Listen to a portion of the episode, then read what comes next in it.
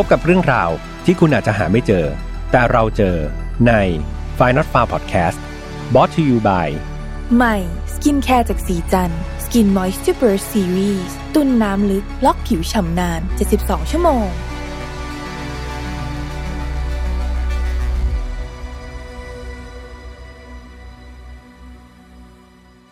สวัสดีครับ ยินดีต้อนรับนะครับเข้าสู่ Final f a r Podcast วันนี้คุณอยู่กับผมแฮมทัชพลเช่นเคยครับ เรามากันใน episode ที่ 108 แล้วนะครับ ในวันที่พี่แฮมอัดนี่ต้องบอกว่าเป็นวันที่เพิ่งกลับมานะครับจากงาน Final f a r On Site เลยนะครับ ซึ่งเป็นการเล่าคดีสดๆ ใน episode ที่ 100 นะครับ ก็ดีใจมากๆครับ เป็นอีกหนึ่งประสบการณ์ใหม่ที่ เอาจริงๆชีวิตพี่แฮมก็ไม่คิดว่าจะได้มีโอกาสนะครับไปขึ้นเวทีนะครับไปเล่าคดีฆาตกรรมอะไรกันสดๆ แล้วก็มีคนมานั่งฟังก็เป็นบรรยากาศที่อบอุ่นครับแล้วก็น่ารักมากๆ ถ้ามีโอกาสก็ยังอยากจะมีเหตุการณ์หรือว่ามีอีเวนต์แบบนี้เกิดขึ้นอีกนะครับสำหรับใครที่พลาดไปเนี่ยก็สามารถที่จะไปดูย้อนหลังได้นะครับ ตอนนี้เราลง episode ที่ 100 ให้เพื่อนๆเนี่ยได้เข้าไปดูกันแล้ว แต่ว่าถ้าเกิดอยากจะมาอินกับบรรยากาศ จริงๆ เนี่ยเดี๋ยวไว้ครั้งหน้าห้ามพลาดนะครับ ยังไงก็วางแผนกันดีๆ เดี๋ยวทีมงานก็จะดูกันอีกทีแหละว่า ถ้าเราสามารถที่จะจัดอีเวนต์พิเศษแบบนี้ได้ก็อยากจะจัดอยู่เหมือนกันสำหรับคดีในวันนี้ครับต้องบอกว่าเป็นอีกหนึ่งคดีที่มีความน่าสนใจมากๆ แล้วก็มีบทเรียนนะครับ หรือว่ามีข้อคิดอะไรเยอะพอสมควรเลย แต่ก่อนที่พี่แฮมจะไปเล่าก็ต้องพูดเหมือนเดิมทุกครั้งครับว่าไฟนัดฟาวของเราไม่สนับสนุนความรุนแรงทุกประเภทครับ ทุกเรื่องที่นำมาเล่าเนี่ยอยากให้ฟังไว้เป็นแนวทางในการป้องกันตัวเอง สร้างเกราะคุ้มกันตัวเองนะครับให้กับเราแล้วก็คนที่เรารัก ส่วนน้องๆที่อายุต่ำกว่า 18 ปี วันนี้ยังอยากให้มีผู้ปกครองนะครับมีคุณพ่อคุณแม่หรือว่าผู้ใหญ่เนี่ยมานั่งอยู่ข้างๆกันนะครับจะได้ช่วยกันถอดบทเรียนเนาะแล้วก็แนะนำแนวทางให้เราด้วยประเด็นนี้เพียงว่าสำคัญกับวัยรุ่น แล้วก็สำคัญกับทุกคนมากจริง ๆ เพราะว่ามันใกล้ตัวมากๆครับ ถ้าเกิดพร้อมไปแล้ว เรามาฟังคดีที่ 108 กันเลยดีกว่า เรื่องราวนี้ครับเริ่มต้นที่ผู้หญิงคนหนึ่งครับเป็นเด็กผู้หญิงที่ชื่อว่าเมแกนเทเลอร์ไมเออร์ครับ คือน้องเมแกนเนี่ยเขาเกิดวันที่ 6 พฤศจิกายนนะครับปี 1992 ใน โอฟอลลอนครับรัฐมิสซูรีเนาะแล้วก็ประเทศสหรัฐอเมริกา คือต้องบอกว่าเมืองโอฟอลลอนเนี่ยเป็นเมืองเล็กๆครับในรัฐมิสซูรีแห่งนี้ แล้วก็บรรยากาศนี่ก็ค่อนข้างที่จะอิงกับธรรมชาตินะครับ ก็ผู้คนก็ไม่ได้มีอยู่อุ่นหนาฝาคั่งมากนะก็เป็นเมืองเล็ก ๆ เมืองหนึ่ง โดยเธออาศัยอยู่กับคุณพ่อคุณแม่ แล้วก็มีน้องสาวคนหนึ่งครับ คุณแม่เนี่ยมีชื่อว่าคริสติน่าทีน่าไมเออร์ส่วนคุณพ่อเนี่ยมีชื่อว่าโรนัลด์ ไมเออร์น้องสาวของเธอครับ เป็นน้องคนสุดท้องมีชื่อว่าอลิสันเนาะตอนที่เมแกนอายุได้ 9 ขวบเนี่ยตอนนั้นเธอก็กำกำลังอยู่ที่ชั้นประถมศึกษาปีที่ 3 แล้วใช่ไหมครับ 9 ขวบ ปรากฏว่าวันนั้นเนี่ยมีอยู่วันหนึ่งเนี่ยในช่วงปีนั้น เธอได้มาบอกกับคุณแม่ของเธอว่า เธอเนี่ยรู้สึกอยากจะฆ่าตัวตายครับ นั่นทำให้ทีน่าแล้วก็โรนัลคนที่เป็นพ่อเป็นแม่ก็เป็นไงเป็นห่วงใช่ไหมครับ รีบพาเธอเนี่ยไปพบกับจิตแพทย์ทันที นั่นทำให้เมแกนเองเนี่ยต้องอยู่ภายใต้การดูแลของจิตแพทย์อย่างใกล้ชิดครับแล้วเธอก็ต้องมีการรับประทานยาด้วยเนาะเพื่อรักษาอาการทางจิตเหมือนประคับประคองให้สามารถดำรงชีวิตได้โดยที่สุขภาพจิตเนี่ยยังคงแข็งแรงต่อไป ไม่ว่าจะเป็นยาที่ชื่อว่า Citalopram นะครับซึ่งเป็นยาในกลุ่มที่ออกฤทธิ์ ช่วยฟื้นฟูสมดุลของสารเซโรโทนินในสมองนะครับซึ่งไอยาตัวนี้มันจะใช้รักษาผู้ป่วยที่อยู่ในกลุ่มที่มีภาวะซึมเศร้า หรือว่าอาการไบโพลาร์อาการโรคแพนิคอะไรพวกนี้เนาะซึ่งยาตัวนี้ครับก็อาจจะใช้ในเขาเรียกว่าจุดประสงค์อื่น ๆ ตามดุลยพินิษของแพทย์ด้วยนะครับ นอกจากนี้ยังมียาอื่นๆอีกนะครับที่ใช้รักษาโรคสมาธิสั้นด้วยเนาะเมแกนก็ถูกวิเคราะห์ว่าต้องรับประทานยาประเภทนี้ด้วย รวมถึงยาที่ชื่อว่าไซพาซิโดนครับซึ่งเป็นยารักษาอาการทางจิตประเภทหนึ่ง ก็เรียกว่ามียาเยอะแยะมากมายเลยในการเข้ามาช่วยปรับสมดุลนะครับของอเขาเรียกว่าฮอร์โมนแล้วก็สภาพจิตใจของเธอเนาะโดยทั้งหมดทั้งมวลเนี่ยที่พี่ทำเล่าไปเนี่ยจิตแพทย์ครับ เขาได้ทำการวิเคราะห์เนาะน้องเมแกนว่าน้องเมแกนเนี่ยป่วยเป็นโรคสมาธิสั้น แล้วก็อยู่ในสภาวะซึมเศร้าครับ สาเหตุหลักๆของปัญหาเนี่ยทางแพทย์ก็เชื่อนะครับว่ามันมาจากความกังวลของน้องเอง คือน้องเนี่ยมีความกังวลอย่างมากเกี่ยวกับน้ำหนักตัวของเธอครับ นอกจากนี้เนี่ยเมแกนก็เป็นผู้หญิงทั่ว ๆ ไปเลยครับ คือจริง ๆ แล้วเธอเป็นเด็กสาววัยรุ่นที่ค่อนข้างที่จะเป็นคนน่ารักนะครับ ชอบทำกิจกรรมต่างๆว่ายน้ำตกปลาฟังเพลง มีกลุ่มเพื่อนเหมือนกันเป็นผู้หญิงวัยเดียวกัน ก็ไม่ได้เป็นคนเก็บตัวอะไร ก็เรียกว่ามีความน่ารักครับตามภาษาของเด็กประถมทั่ว ๆ ไป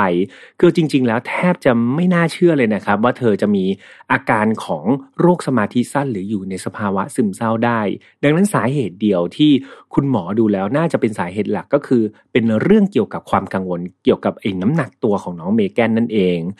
เอาจริง ๆ แล้วเธอก็เป็นคนที่มีนิสัยเกี่ยวกับความกังวลเกี่ยวกับน้ำหนักจริง ๆ ครับ คือคุณพ่อคุณแม่ของเมแกนเนี่ยรวมถึงเพื่อนๆเนี่ยมักจะได้ยินเมแกนเนี่ยบ่นเกี่ยวกับเรื่องของรูปร่างหน้าตาเรื่องของน้ำหนักของเธอเนี่ยแทบจะตลอดเวลาเลยครับ คือดูเธอให้ความสำคัญกับเรื่องเนี้ยมากเป็นอันดับหนึ่งในชีวิตเลยก็ว่าได้ คือเมแกนเนี่ยเคยพยายามที่จะลดน้ำหนักตัวเองครับ พยายามแบบโอ้โหไดเอทออกกำลังกาย ลดอาหารเป็นจำนวนมากเลยเนาะแล้วทุกๆ ครั้งเลยครับ ที่เธอไปชั่งน้ำหนักเนี่ย แล้วมีน้ำหนักมากขึ้นกว่าเดิมอะแม้แต่ขีดเดียวเนี่ย เมแกนก็จะแบบโอ้โหรู้สึกแบบหดหูครับ รู้สึกแบบเศร้าขึ้นมาทันที เวลาที่เธอเห็นน้ำหนักของเธอขึ้น อย่างไรก็ตามครับ แม้ว่าเธอจะมีสิ่งนี้เป็นสิ่งเดียวที่เธอกังวล แต่เรื่องอื่น ๆ เธอก็ยังทำได้ดี เธอยังใช้ชีวิตของเธอเรื่อยมาครับ ในระดับประถมศึกษาเนาะจนกระทั่งเธอเนี่ยจบโรงเรียนที่ชื่อว่า Present Point นะครับที่เป็นโรงเรียนระดับประถม แล้วก็ไปต่อระดับมัธยมใช่ไหมครับ ในโรงเรียนที่ชื่อว่า f r o s s u m w e l l West Middle ครับซึ่งอยู่ในเมืองโอโฟลอนอยู่ในรัฐมิสซรีเหมือนเดิมนะครับอยู่ในรัฐเดิมเลย การเข้าสู่มัธยมเนี่ยครับเพื่อนๆ มันทำให้เมแกนเนี่ยเริ่มที่จะเป็นวัยรุ่นเต็มตัว และเธอเนี่ยก็ต้องการที่จะเป็นจุดเด่นครับ ต้องการที่จะเป็นที่สนใจของเพศตรงข้ามก็คือ อยากให้ผู้ชายมาสนใจแล้วพูดง่าย ๆ ดังนั้นสิ่งที่เธอเลือกทำก็คือเมแกนพยายามที่จะเข้าไปแฝงตัวครับ อยู่ในกลุ่มของผู้หญิงที่ค่อนข้างที่จะ popular ในโรงเรียน เรียกว่ากลุ่มไหนเนี่ยที่ภาษาชาวบ้านเราเรียกว่ากลุ่มนางฟ้าอะไรประมาณนี้เนาะก็เป็นผู้หญิงหน้าตาดีๆ รวมกลุ่มกันเนี่ย เมแกนก็พยายามที่จะเข้าไปซึมครับเข้าไปอยู่ในกลุ่มนั้นให้ได้แบบซึมซับเข้าไปพยายามเข้าไปตีสีไปผูกมิตรกับสาวๆเหล่านั้น เพื่อให้รับเธอเนี่ยเข้าไปอยู่ในกลุ่ม ทั้งหมดเนี้ย เธอเชื่อว่าถ้าเธอเข้าไปอยู่ในกลุ่มนางฟ้าหรือกลุ่มคนสวยๆได้เนี่ย มันก็จะสะดุดตาหนุ่มๆได้ด้วยครับ เพราะเวลาหนุ่มๆมองเข้ามาในกลุ่มของคนสวยๆเนี่ยก็จะได้มองเห็นเธอไปด้วยนั่นเอง แต่สิ่งนี้มันกลับเป็นความคิดที่ผิดพลาดครับเพื่อนๆเพราะว่ากลุ่มนางฟ้าที่เธอบอกว่า เป็นผู้หญิงสวยสะสวยนิสัยน่ารักใจดีนั่นน่ะเอาจริง ๆ แล้ว เธอไม่ได้เป็นนางฟ้าสำหรับเมแกนเลยครับ เพราะว่าเมแกนเนี่ยกับกลายเป็นเหมือนถ้าพูดง่ายๆ คือเป็นเบในกลุ่มเลยครับเพื่อนๆ เธอมักจะถูกดูถูกเหยียดหยาม แล้วก็กลั่นแกล้งจากผู้หญิงในกลุ่มเดียวกันเนี่ยอยู่เสมอเลยนั่นทาให้เมแกนเนี่ยเป็นไงพอโดนแกล้ง โดนดูถูกมากๆ เธอก็รู้สึกไม่อยากจะไปโรงเรียนครับ ธอรู้สึกว่าเธออยากอยู่ที่บ้านมากกว่า ตัวเธอเองไม่รู้สึกปลอดภัยนะครับ ในการที่จะไปโรงเรียน แล้วก็เริ่มที่จะอยากที่จะสร้างโลกที่ปลอดภัยของตัวเธอเองครับ ในที่สุดเธอก็ได้ไปรู้จักกับโลกออนไลน์ครับเพื่อนๆ และสิ่งที่เธอใช้ในการสร้างโลกเสมือนของเธอขึ้นมา นั่นก็คือเว็บไซต์ที่ชื่อว่า MySpace ครับ น้องๆ หลายๆ คนอาจจะเกิดไม่ทัน MySpace เนาะดังนั้นเดี๋ยวพี่ฮัมขออธิบายคร่าวๆสำหรับใครที่เกิดไม่ทันละกัน คือ MySpace เนี่ยมันเป็นเว็บไซต์โซเชียลมีเดียเหมือนกันครับ ให้อารมณ์คล้ายๆ Facebook ในปัจจุบันเลย คือต้องบอกว่าในยุคก่อนที่จะเป็น Facebook เนี่ย MySpace ก็ถือว่าเป็นอีกหนึ่งเว็บไซต์ที่ ได้รับความนิยมอย่างสูงครับวัยรุ่นนี้ฮิตกันมาก ๆ โดยผู้ใช้ MySpace เนี่ยก็สามารถที่จะสร้างลักษณะเหมือนเป็นเว็บไซต์ หรือว่าเป็นบล็อกส่วนตัวเนาะสามารถที่จะอัปโหลดรูป อัปโหลดวิดีโอ อัปโหลดเพลงนะครับ แล้วก็ที่สำคัญก็คือสามารถที่จะเชื่อมต่อกับเพื่อน ๆ คนอื่นที่เล่น MySpace เหมือนกันได้ ดังนั้นอารมณ์เหมือน Facebook เลยเนาะหลาย ๆ คนก็คิดว่า มันไม่เห็นจะแปลกเลยเนี่ยพี่ฮัมเล่นไมแบบไมสเปซมันก็คือ Facebook ดีๆ คือต้องบอกว่าเรื่องราวที่พี่ฮัมเล่าเนี่ยมันเกิดในช่วงยุคปี 2000 ครับ ดังนั้นมันถือว่าเป็นอะไรที่ใหม่มากๆเลยนะสำหรับสิ่งนี้ และตอนนั้นคือต้องบอกว่าอินเทอร์เน็ตเนี่ยมันก็ไม่ได้เข้าถึงทุกคนครับ แบบ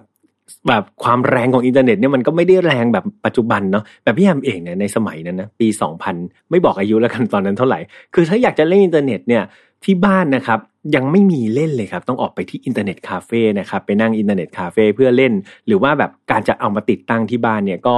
ทั้งเรื่องของ speed เนาะก็ไม่ได้รวดเร็ว แล้วก็ราคาก็ค่อนข้างที่จะแพงด้วย กลับมาที่คดีกันดีกว่า เมแกนก็เลยไปรู้จักกับ MySpace ใช่ไหมครับ แล้วก็ตัดสินใจที่จะเปิดบัญชีครับ Open Account ใน MySpace นี่แหละ เพื่อหาเพื่อนพูดคุยออนไลน์นะ และแล้วครับ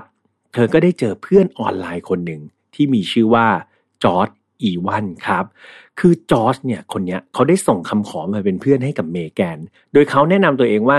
จอร์จเนี่ยเขาเป็นเด็กอายุ 16 ปีนะ เป็นผู้ชายแล้วก็เขาเนี่ยอยากมีเพื่อนใหม่ๆ ทางโลกออนไลน์ครับ คือเอาจริงๆเนี่ยทีน่าทีน่าคือคนที่เป็นแม่เมแกนเนาะก็เฝ้าดูครับ การใช้งานโลกออนไลน์ของลูกสาวอยู่อย่างใกล้ชิด ดังนั้นการตอบรับเพื่อนใน MySpace ของเมแกนเนี่ยเดิมทีเนี่ยก็จะเป็นเพื่อนที่รู้จักกันครับ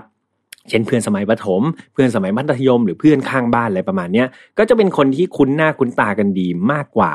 แต่สำหรับจอร์ดเนี่ยเด็กหนุ่มคนนี้ที่มาขอเป็น friend หรือว่ามาขอเพิ่มเพื่อนกับน้องเมแกนเนี่ย เอาจริง ๆ แล้วเมแกนไม่รู้จักจอร์ดมาก่อนนะครับ ในตอนที่จอร์ดมาส่งคำขอมาเนี่ย เอาจริง ๆ ทีน่าคนที่เป็นแม่ ก็ถามเมแกนนะทีน่าก็ถามเมแกนว่า ลูกรู้จัก ผู้ชายที่ชื่อจอร์ดคนนี้ด้วยหรอ ซึ่งเมแกนก็ตอบว่าเธอไม่รู้จักครับ อย่างไรก็ดีเนี่ยด้วยรูปโปรไฟล์ของจอร์ดเนี่ยก็เป็นเด็กหนุ่มหน้าตาดีครับ นั่นทำให้เมแกนเองนี่ก็รู้สึกอยากจะรู้จักจอร์ดเหลือเกินครับ เธอก็เลยไปรบเร้าแหละครับ ขออนุญาตให้ทีน่าเนี่ย ยอมให้เธอเนี่ยตอบรับเป็นเพื่อนกับจอร์ดได้ไหม ในที่สุดครับ ทีน่าคนที่เป็นแม่ก็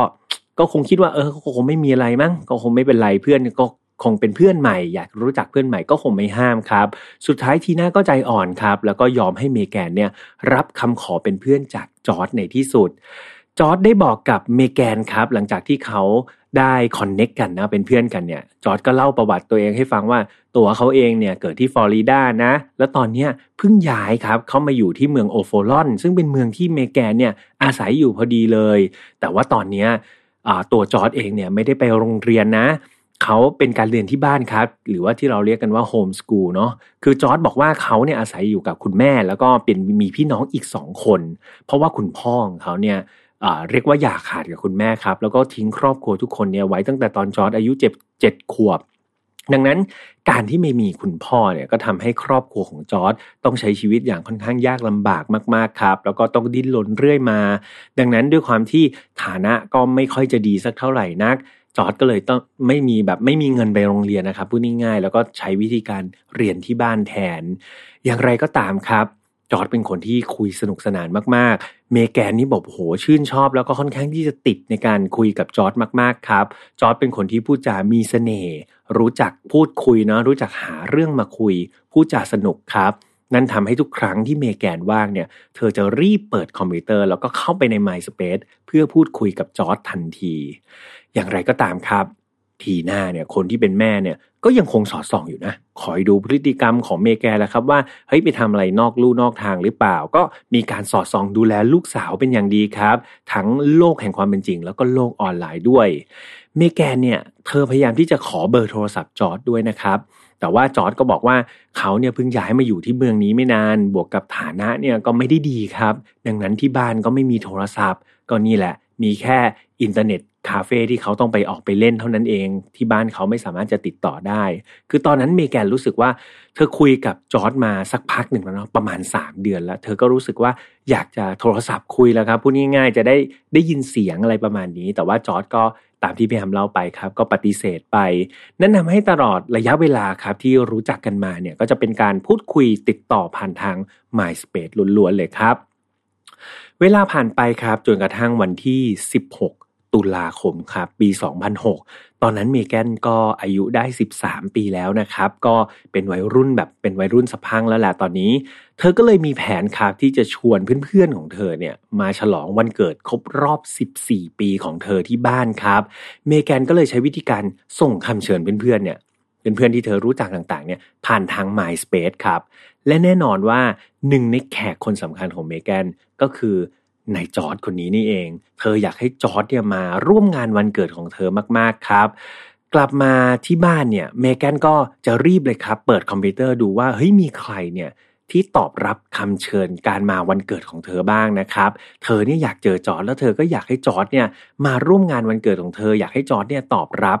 แต่วันนั้นครับ วันที่เธอกลับมาดูผลของการตอบรับเนี่ย ปรากฏว่าวันนั้นเนี่ยที่บ้านของเธอครับ ไม่ว่าจะเป็นคุณพ่อคุณแม่ก็คือโรนัลกับทีน่าเนี่ย มีนัดที่จะพาอลิสันลูกสาวคนเล็ก หรือว่าน้องสาวของเมแกนเนี่ยไปหาคุณหมอฟันครับ นั่นทำให้เมแกนเนี่ยวันนั้นต้องอยู่บ้านตามลำพัง อย่างไรก็ตามเนี่ยมันมีจุดหนึ่งหรือว่ามีเหตุการณ์หนึ่งที่สำคัญเกิดขึ้นคือ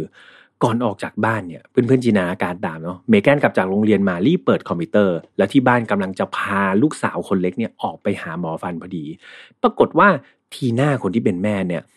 สังเกตอาการของเมแกนได้ครับ ตอนที่เมแกนเนี่ยเปิดคอมพิวเตอร์มาเช็ค MySpace เธอรู้สึกว่าเมแกนเนี่ยมีอาการแบบหงุดหงิดมากๆเลยนะ ดูแบบอารมณ์เสียสุดๆเลย แต่ด้วยความที่ตอนนั้นเนี่ย ที่บ้านนัดหมอฟันไว้ไงครับทำให้ทุกคนเนี่ยจำเป็นจะต้องรีบออกจากบ้านเนาะโดยที่ไม่ได้ไปไต่ถามสาเหตุของความงุดหงิดของเมแกนที่เกิดขึ้นนะครับ มีเพียงทีหน้านี่แหละ คนที่เป็นแม่ที่สังเกตเห็น แล้วก็เธอก็เดาแหละครับเธอก็คาดเดาว่าสาเหตุก็คงจะเกิดจากอิมไมสเปซนี้แน่ๆ เพียงแต่เธอไม่รู้นะว่ามีอะไรเกิดขึ้นในไมสเปซของเมแกนบ้าง เธอก็เลยบอกเมแกนว่า เมแกนลูกช่วยล็อกเอาออกจาก MySpace แล้วก็ปิดคอมพิวเตอร์เดี๋ยวนี้เลยนะ เดี๋ยวทุกคนจะออกจากบ้านแล้วเดี๋ยวเรากลับมาคุยกัน หลังจากนั้นครับ ทุกคนก็ออกจากบ้านไปทิ้งให้เมแกนอยู่กับ MySpace ของเธอตามลำพังนะครับ แต่แล้วไม่กี่นาทีหลังจากที่ทุกคนออกจากบ้านเนี่ยทีน่าก็ทำการโทรศัพท์กลับมาครับ กลับมาที่บ้านเพื่อเช็คว่าเมแกนเนี่ยยังโอเคอยู่ไหม เธอออกจาก MySpace เรียบร้อยหรือยัง แต่ปรากฏว่าเมแกนเนี่ย ตอบกลับไปด้วยเสียงแบบเหมือนคนกำลังร้องไห้ครับ เสียงของเธอนี่ดูสะอึกสะอื้นมากๆเลยเนาะก่อนที่สุดท้ายเธอจะกลั้นไม่ไหวครับ แล้วก็ร้องไห้โฮออกมาเลย เธอบอกว่าเธอเนี่ยยังไม่ได้ออกจาก MySpace ครับ แล้วก็เล่าให้ฟังว่าเด็กหนุ่มที่ชื่อจอร์ดคนนั้นเนี่ย ได้ส่งข้อความแย่ๆมาหาเธอครับ แถมยังนำข้อความบทสนทนาที่เธอคุยกับจอร์ดเนี่ย เอาไปส่งต่อให้เพื่อนๆคนอื่นของเธออ่านด้วย ซึ่งมันเป็นอะไรที่ทำให้เมแกนเนี่ยเสียความรู้สึกแล้วก็รู้สึกอับอายมากๆ ถูกไหมครับ แบบเราไปคุยกับใครเนาะมันก็เป็นเหมือนเป็น private message ใช่ไหมครับ เป็นข้อความที่เราคุยกันเองกับเพื่อนสองคนอย่างเงี้ยอยู่ๆเพื่อนคนนี้เอาข้อความที่เราคุยกันเนี่ยไปแบบ ไปบอกต่อคนอื่นไปประจานให้คนอื่น มันก็เป็นอะไรที่เราไม่อยากให้เกิดครับ แล้วก็รู้สึกอับอายมากๆ เช่นเดียวกับเมแกนครับพอเธอรู้แบบนี้ แล้วก็จอร์ดยังส่งข้อความที่ไม่ดีมา เธอก็เลยรู้สึกแบบเสียใจครับ แล้วก็รู้สึกผิดหวังกับตัวจอร์ดมากๆ นอกจากนี้ครับเมแกนยังได้ขอคุยกับโรนัลนะคนที่เป็นพ่อด้วยนะครับ ซึ่งเธอก็ร้องไห้เหมือนกัน แล้วก็เล่าเรื่องราวทั้งหมดให้กับโรนัลฟังด้วย สุดท้ายสายสนทนาก็สิ้นสุดลงนะครับ โดยการที่พวกเขาก็ย้ำครับ บอกเมแกนว่ารีบออกมาจาก My ออก เอ่อ My Space เดี๋ยวนี้เลยนะครับ แล้วเดี๋ยวจัดการแบบธุระกับหมอฟันเรียบร้อยแล้วเนี่ยจะรีบกลับไปคุยไปให้คำปรึกษา ดังนั้นตอนนี้ออกจาก My Space ก่อนมาอยู่คนเดียวก่อนนะครับ เมื่อทุกคนครับทำธุระเกี่ยวกับหมอฟันเรียบร้อยแล้วเนี่ยเขาก็กลับมาบ้านเนาะพอกลับมาบ้านแล้วเนี่ยก็ดูเหมือนว่าอาการของเมแกนเนี่ยก็ยังคงดูโศกเศร้าอยู่ครับ และที่สำคัญเนี่ยพอคุณแม่ไปเช็คที่คอมพิวเตอร์เนี่ยก็ยังเห็นว่าเมแกนเนี่ยยังไม่ยอมล็อกเอาท์ออกจาก MySpace เลยครับ นั่นทำให้ทีน่าคนที่เป็นแม่เนี่ยโมโหมากเลยนะ เธอบอกว่าเนี่ย แม่สั่งแล้วทำไมลูกถึงไม่ออกมาทำไมลูกถึงไม่ยอมทำตามคำสั่งโหคุณทีน่าก็โมโหมากๆครับ แล้วก็สั่งให้เธอเนี่ยล็อกเอาท์ออกจากเว็บไซต์ MySpace ทันที หลังจากนั้นทีน่าก็เลยลงมาข้างล่างครับ คือห้องนอนเมแกนอยู่ข้างบนเนาะเหตุการณ์ที่พี่แฮมเล่าไปก่อนหน้าคือเกิดที่ห้องนอนของเมแกนทีน่าก็ลงมาข้างล่าง มาคุยกับโรโน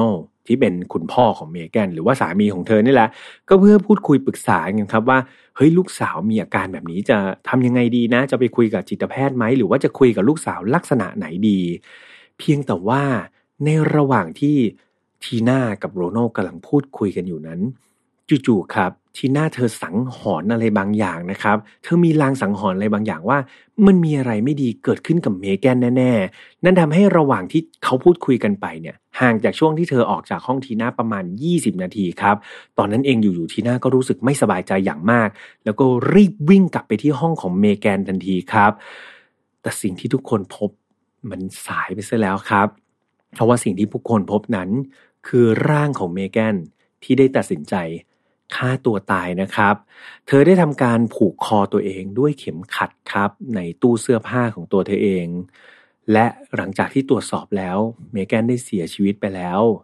การสูญเสียลูกสาวเมนที่รักไปก่อนที่เธอจะครบอายุ 14 ปี ในอีกแค่3อาทิตย์ข้างหน้ามันเป็นอะไรที่ครอบครัวนี้รับไม่ได้เลยครับแต่พวกเขามั่นใจว่า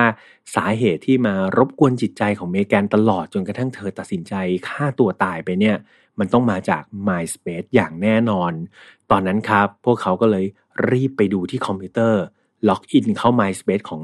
เมแกนทันทีครับ แล้วพวกเขาก็พบกับข้อความที่แย่ๆนะครับ ข้อความที่แสนเจ็บปวดมากมายเลย ยกตัวอย่างนะครับ เช่น I don't want to be your friends with you anymore you are not a nice person นะครับ ก็ประมาณว่าฉันไม่อยากเป็นเพื่อนกับเธอแล้ว เธอมันเป็นคนเลวคนชั่วอะไรประมาณนี้ แล้วก็มีอีกหลายข้อความเลยครับ แต่ข้อความสุดท้ายเนาะที่ส่งมาจากคนที่ชื่อจอร์ดเนี่ย เป็นข้อความที่ค่อนข้างเจ็บปวดครับ เขาก็เขียนว่า everybody in Overall knows how you are you are a bad person and everybody hates you have a cheating less of your life the world would be a better place without you นะครับ ก็แปลเป็นภาษาไทยง่ายๆ ก็คือเขาก็บอกแหละว่าทุกคนในเมืองโอฟอลอนเนี่ยต่างรู้ดีนะ ว่าเธอเนี่ยเป็นคนยังไง เธอมันเป็นคนชั่วช้าที่ใครๆก็รังเกียจ ขอให้ชีวิตเธอต่อจากนี้ต้องพบแต่ความเลวร้าย และโลกนี้มันจะดีขึ้นมากๆเลย ถ้าไม่มีคนอย่างเธออยู่ ก็เป็นข้อความที่แย่มากๆครับ แล้วคนที่ส่งมานั้นก็คือจอร์ดเพื่อนใหม่ของเธอนั่นเองนะครับ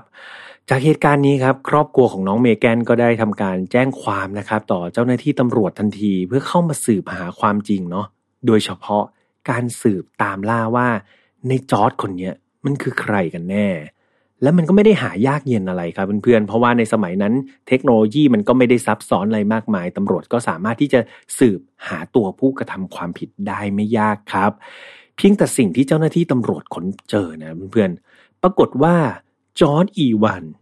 เด็กชายอายุ 16 ปีที่คุยกับเมแกนมาตลอดเนี่ย ปรากฏว่ามันไม่มีตัวตนจริง ๆ ครับ ไม่มีเด็กที่ชื่อว่าจอร์ดอีแวนส์จริง ๆ เด็ก 16 คนนี้ไม่มีอยู่จริง ๆ ในโลกใบนี้นะครับ และผู้ที่อยู่เบื้องหลังตัวละครจอร์ดมาตลอดเนี่ย ก็คือผู้หญิงคนหนึ่งครับ ที่ชื่อว่าลอรี่ดรูว์ คือหลายๆคนอาจจะงงๆนะว่า เอ้า ลอรี่มาจากไหนเนี่ยตั้งแต่เล่าเรื่องตั้งแต่ต้นมาที่พี่แฮมไม่เคยพูดถึงคนที่ชื่อลอรี่เลย ลอรี่ไม่ใช่ใครอื่นครับ จริง ๆ แล้วลอรี่คือคุณแม่ของเด็กหญิงคนหนึ่งที่ชื่อว่าซาร่าดูครับ และซาร่าคนนี้แหละ เป็นเพื่อนของเมแกนที่โรงเรียนนั่นเอง แถมครอบครัวของลอรี่เนี่ย คนเนี้ยที่อยู่เบื้องหลังจอเนี่ยอยู่ห่างถัดไปจากบ้านของเมแกนแค่สี่หลังเท่านั้นเองครับ คือมีลูกสาวเป็นเพื่อนที่โรงเรียนแล้ว จริง ๆ ถือว่าเป็นเพื่อนบ้านกันด้วยซ้ำนะครับ เพราะว่าบ้านเนี่ยอยู่ใกล้กันมาก ๆตำรวจครับหลังจากสืบทราบความจริงเนี่ยตำรวจก็เลยรีบเข้าไปจับกลุ่มครับ แล้วก็สอบปากคำลอรี่ทันที หลังจากที่รู้นะว่าเบื้องหลังของจอร์ดเนี่ยก็ไม่ใช่จอร์ดหรอก แต่คือลอรี่เนี่ยเป็นคนเล่น account ของจอร์ดมาตลอด ในตอนแรกครับลอรี่นี่ให้การปฏิเสธทั้งหมดเลย เธอบอกเฮ้ยเธอไม่รู้ไม่เห็นไม่เห็นไม่รู้เรื่องจอร์ดไม่รู้เรื่องเมแกนอะไรทั้งนั้นเลย ก่อนที่เจ้าหน้าที่จะแสดงหลักฐานต่างๆครับ ซึ่งมันชี้บ่งชี้ไปที่ตัวรอรี่ทั้งหมดเลย นั่นทำให้เธอพลิกคำให้การครับ เธอก็บอกว่า เฮ้ย เอาจริง ๆ ที่เธอทำไปอะ เธอหวังดีกับเมแกนนะ เธอเนี่ยอยากสร้างความมั่นใจให้กับเมแกนไง แล้วก็เดี๋ยวจะได้หลอกถามด้วยว่าเมแกนเนี่ยรู้สึกยังไงกับซาร่าลูกสาว ดังนั้นเนี่ยการส่งผู้ชายเพื่อนผู้ชายไปเนี่ย เมแกนจะได้มีความมั่นใจไงกล้าพูดกับผู้ชายอะไรประมาณนี้ แต่หลังจากที่เจ้าหน้าที่ครับได้ไปเสือสอบถามนะเพื่อนบ้านของรอรี่เนี่ย ทุกคนก็ต่างพูดเป็นเสียงเดียวกันเลยครับ ทุกคนบอกว่าลอรี่เนี่ยไม่ได้คิดแบบนั้นหรอก ลอรี่ไม่ได้หวังดีกับเมแกนอย่างแน่นอน เธอมักจะเอาเรื่องราวต่างๆ ที่เธอทำครับ ว่าเธอปลอมตัวเป็นจอร์ดเนี่ยมันเล่าให้เพื่อนบ้านฟัง แล้วก็หัวเราะเยาะเมแกนเหมือนเป็นผู้หญิงโง่ๆคนหนึ่งที่เธอถูกเธอหลอกอะไรประมาณนี้ เธอพูดเสมอครับว่า เธอเนี่ยอยากจะแกล้งเมแกนมากๆ เธออยากให้เมแกนเนี่ยต้องรู้สึกอับอายสุดท้ายครับเจ้าหน้าที่หลังจากได้ข้อมูลจากเพื่อนบ้านมาเนี่ยก็ไปทำการเข็นนะครับ แบบแบบบังคับแหละเกิแกมบังคับนะครับ ให้ลอรี่เนี่ยพูดความจริงออกมาเหอะ คือตอนนี้หลักฐานอะไรต่างๆ ก็ค่อนข้างชัด แถมมีปากคำสนับสนุนจากเพื่อนบ้านอีก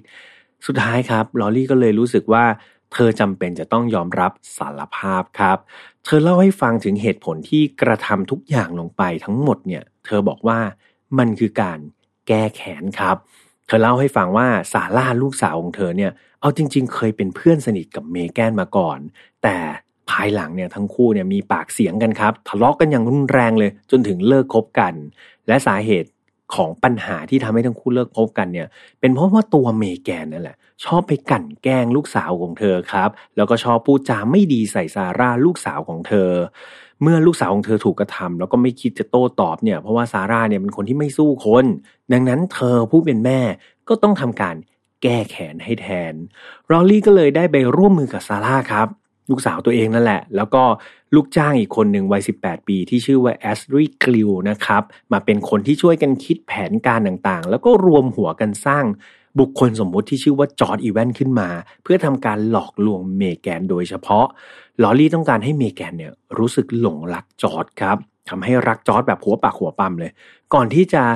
รอจังหวะที่เมแกนเนี่ยรักจอร์ดมากๆ แล้วค่อยเฉลยครับทำให้เรื่องนี้มันกลายเป็นเรื่องแบบเหมือนแกล้งกันนี่นา แล้วก็เอาไปเผยแพร่กระจายให้คนอื่นรู้ว่าจอร์ดไม่มีจริง และเมแกนเนี่ยดันไปตกหลุมรักกับอะไรก็ไม่รู้ ไปตกหลุมรักกับบุคคลสมมุติที่ถูกสร้างขึ้นมาครับ ซึ่งทั้งหมดเนี้ยเธอต้องการให้เมแกนเนี่ยรู้สึกอับ อายครับ อยากให้เมแกนเนี่ยถูกหัวเราะย้อจากคนทุกคนที่รู้เรื่องราวนี้นั่นเอง เพียงแต่ตัวรอรี่เองเธอไม่คิดครับ เธอไม่เคยคาดคิดเลยว่า สุดท้ายแล้วผลลัพธ์เนี่ยมันจะลงเอยด้วยความรุนแรงถึงขั้นเสียชีวิตเลย จากเหตุการณ์นี้ครับตัวรอรี่เนี่ยก็ถูกนำตัวไปดำเนินการตามขั้นตอนของกระบวนการกฎหมาย แต่ปรากฏว่าในระหว่างที่ทำคดีนี้ครับเพื่อนๆพนักงานอายการได้พยายามที่จะหากฎหมายเนาะ พื่อมาดำเนินคดีกับรอรี่ในเชิงของอาญา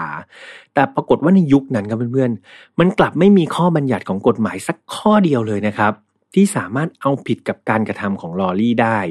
สุดท้ายแล้วได้มีหนึ่งในทีมอายการได้แจ้งข้อหาความผิดภายใต้กฎหมายหลอกลวงและใช้คอมพิวเตอร์ในทางที่ไม่ชอบครับ โดยเป็นการตีความของการกระทำในลักษณะการให้ความช่วยเหลือ หรือให้การสนับสนุนในการเข้าถึงระบบคอมพิวเตอร์โดยไม่มีอำนาจนั่นเอง และการกระทำของรอรี่เนี่ยถือว่าเป็นการสมรู้ร่วมคิด หรือว่าสนับสนุนให้เกิดบุคคลสมมุติเกิดขึ้นในระบบเครือข่าย MySpace ครับ ซึ่งตรงนี้นอกจากทางทางอายการเนี่ยบอกว่านอกจากจะผิด เรื่องของบทบัญญัติแล้วเนี่ยยังผิดกฎของเว็บไซต์ MySpace เองด้วยนะครับ โดยสารเนี่ยหลังจากรับฟังสิ่งที่อายการพูดมาเนี่ยก็ได้ลงความเห็นว่านางลอรี่เนี่ยมีความผิดจริงนะ ในฐานการฝ่าฝืนการเข้าถึงคอมพิวเตอร์ของคนอื่น โดยที่ไม่มีอำนาจครับ รวมถึงการกระทำที่มันเกินอำนาจของเธอด้วย ซึ่งจากโทษอันเนี้ยมันก็เป็นโทษที่ระบุว่าการกระทำของลอรี่เนี่ยผิดจริง แต่ว่าโทษที่ได้รับเนี่ยเป็นโทษสถานเบามากๆครับ ซึ่งพี่พยายามจะหาข้อมูลแล้วนะว่าโทษสถานเบานี้คืออะไร แต่ว่าหามาหลายเว็บไซต์มากครับ หาไม่เจอถ้าเกิดเพื่อนๆมีข้อมูลยังไง ฝากแปะไว้ในคอมเมนต์ได้ เดี๋ยวพี่พยมจะให้ทีมงานปักหมุดขึ้นมานะครับ อย่างไรก็ตามอย่างที่พี่พยมบอกไป โทษที่ได้รับจากตรงนี้เป็นโทษสถานเบามากๆ แต่ที่น่าเจ็บใจอีกนิดนึงครับ คือในกระบวนความผิดอื่น ๆ ครับ ที่ทางอายการเนี่ยพยายามที่จะตั้งขึ้นมาเนี่ยไม่ว่าจะเป็นการสมรู้ร่วมคิด การสนับสนุนให้เกิดเหตุ ทุกๆอย่างเนี่ยมันถูกกลับตัดสินว่านางลอรี่ไม่มีความผิดอะไรเลยครับ นั่นหมายความว่าทั้งหมดทั้งมวลเนี่ยที่เธอกระทำมาเนี่ยได้รับโทษเพียงสถานเบาข้อหาเดียวเท่านั้น สิ่งเหล่านี้ครับมันสร้างความเจ็บปวดให้กับครอบครัวของน้องเมแกนเป็นอย่างมากครับ การสูญเสียลูกสาวมันเป็นที่รักไปเนาะจากการกระทำที่เรียกว่ามันเป็นการกระทำที่เจตนาครับ เจตนาที่จะแก้แค้นของนางลอรี่ ซึ่งก็ไม่รู้ว่าสิ่งที่นางลอรี่พูดมาเนี่ยมันเป็นจริงหรือเปล่าเนาะที่ว่าเมแกนเนี่ยไปแกล้งลูกสาวเธอ แต่ที่แน่ ๆครับ การสูญเสียมันเกิดขึ้นจริง ๆ แล้ว เมแกนได้จากโลกนี้ไปแล้วอย่างไม่มีวันกลับมา โดยที่ลอรี่ครับ คนที่กระทำความผิดเนี่ยได้รับโทษสถานเบาเท่านั้นเอง คิดแล้วก็เป็นอะไรที่น่าเจ็บใจมากๆเลยใช่ไหมครับ เรื่องราวการเสียชีวิตของน้องเมแกนได้สร้างความสะเทือนใจให้กับสังคมเป็นอย่างมากเลยครับ ทั้งเจ้าหน้าที่เองหรือว่าพนักงานอายการเนี่ยเอาจริง ๆเขาก็ช่วยนะครับ ช่วยดำเนินการคดีนี้อย่างหนักที่สุด พยายามที่จะหาข้อหาต่างๆเนี่ยให้ได้มากที่สุด แต่สุดท้ายมันไม่มีกฎหมายอะไรเลยครับ ในยุคนั้นมารองรับ หรือว่ามาบังคับใช้กับคดีนี้ได้ และนั่นก็เลยเกิดการเหมือนเป็นลักษณะแรงผลักดันครับในสังคม ให้เกิดการเปลี่ยนแปลงครั้งใหญ่เลยนะในเนื้อหาของกระบวนการกฎหมายอาญาในประเทศสหรัฐอเมริกาครับ ในปี 2009 เนี่ยได้มีการผลักดันครับ ให้เสนอร่างกฎหมายที่ชื่อว่า Megan Mayer Cyber Bully Prevention Act นะครับ ก็คือใช้ชื่อของน้องเมแกนเนี่ยแหละมาตั้งเป็นร่างกฎหมายอันหนึ่งขึ้นมา เพื่อจุดประสงค์ก็คือต้องการที่จะแก้ไขกฎหมายอาญาให้มีการคุ้มครองผู้ถูกกันแกล้งบนโลกไซเบอร์ครับ รวมไปถึงการกระทำต่างๆเนาะที่ทำให้เกิดการหดหู่ทั้งด้านอารมณ์แก่ผู้อื่น โดยใช้อุปกรณ์อิเล็กทรอนิกส์นั่นเอง แต่ว่าล่าสุดที่เข้าเข้าไปเช็คข้อมูลมานะครับ เหมือนการเสนอร่างกฎหมายเนี่ย ถูกปัดตกครับ ยังไม่สามารถที่จะได้รับการพิจารณานะครับ ก็เป็นอะไรที่น่าเสียดาย นอกจากนี้ครับทางครอบครัวเนี่ยก็ยังได้มีการตั้งมูลนิธินะครับ ที่ชื่อว่า m e g a n m y e r Foundation ครับ แล้วก็ยังมีการสร้างเว็บไซต์ด้วยนะ ที่ชื่อว่า m e g a n m y e r Foundation org คือทั้งหมดเนี้ยเพื่อให้ผู้คนเนี่ยได้ระลึกถึงเหตุการณ์ที่เกิดขึ้นกับน้องเมแกนครับ รวมไปถึงการสร้างความตระหนักรู้เนาะแล้วก็ความเข้าใจเกี่ยวกับเรื่องของไซเบอร์บูลลิงหรือว่า การการแกล้งในโลกออนไลน์นะครับ เพราะว่าการบูลลี่กันเนาะในโลกไซเบอร์เนี่ยมันก็ไม่ได้ต่างอะไรกับการบูลลี่กันในชีวิตจริง ๆ เลย ซึ่งต้องบอกเพื่อนๆครับว่าในยุคปี 2000 เนี่ยการกันแกล้งกันเนี่ยอาจจะยังไม่ได้มีคนให้ความสำคัญเท่ากันในปัจจุบันนะครับ ซึ่งพี่แอมก็ถือว่าเป็นเทรนที่ดีขึ้นนะที่คนมาให้ความสัมพันธ์กับเรื่องของการบูลลี่ หรือการดูถูกเหยียดหยามคนอื่น ในสิ่งที่เขาแตกต่างกับเราครับ ก็ปัจจุบันก็มีการที่จะพยายาม